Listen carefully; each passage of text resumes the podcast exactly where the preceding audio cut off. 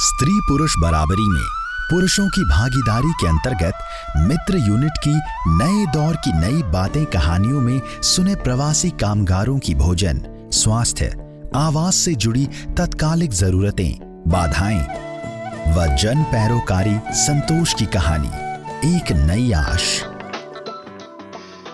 Hello Rahman भाई कैसे हो? शहर से लौटे कितने महीने हो गए? भाई दो महीने हो गए। डेविड भाई अब मुसीबतें बढ़ने लगी हैं। हाँ रहमान न राशन कार्ड न रहने को ठीक सा घर। भाई क्या करें? मेरे तो बच्चों की बड़ी दिक्कत चल रही है। कैसे स्कूल में एडमिशन होगा न स्वास्थ्य कार्ड है कुछ समझ नहीं आ रहा। हाँ रहमान ना कोई कमाई का ज़रिया रहा ना ही अपने पास पैसा है क्या करे? ठीक है फ़ोन रखता हूँ संपर्क में रहना। बहू मैं तेरे मायके के रास्ते से आ रहा था। वहाँ चौपाल में सब प्रवासी इकट्ठा होकर पता नहीं क्या कर रहे हैं। खूब कागज़ पत्री का काम कर रहे थे। क्यों? आपको पता नहीं? पूरे इलाके के सब प्रवासी बैठक कर अपनी समस्याओं को सरकार तक पहुँचा रहे हैं।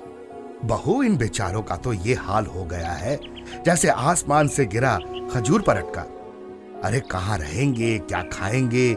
बच्चों की पढ़ाई उनकी बीमारी इन सब का पता नहीं क्या होगा।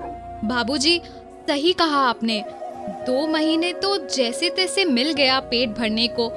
अब पता नहीं आगे क्या होगा। बहु राहुल आ गया शायद। उसे भूख लगी होगी। अरे खेतों में बड़े मेहनत का काम होता है। अच्छा लाला सब्ज़ी मैं काट देता हूँ। ठीक है बाबूजी। दीपा सुन रही है? मेरे लिए खाना मत बनाना। मुझे अभी जल्दी में जाना है। बेटा दरवाजे में पैर रखते ही कहाँ जाने को कह रहा है? पिताजी हमारी ज़िम्मेदारी बनती है।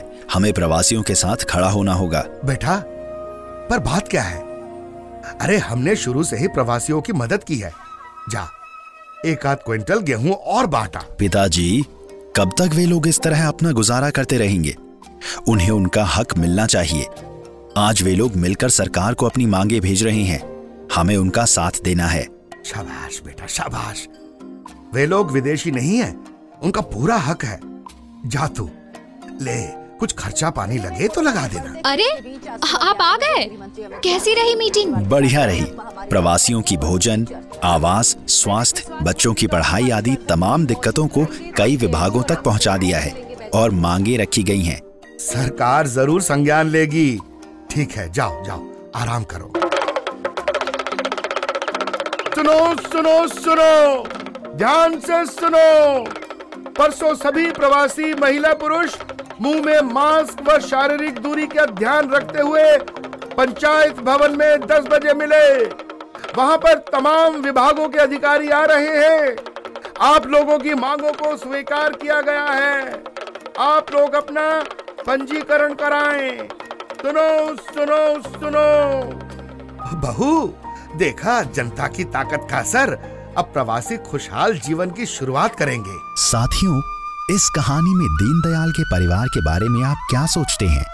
और हाँ आप प्रवासियों की दिक्कतों को दूर करने के लिए किस तरह की पहल कर रही हैं? ज़रूर बताएँ।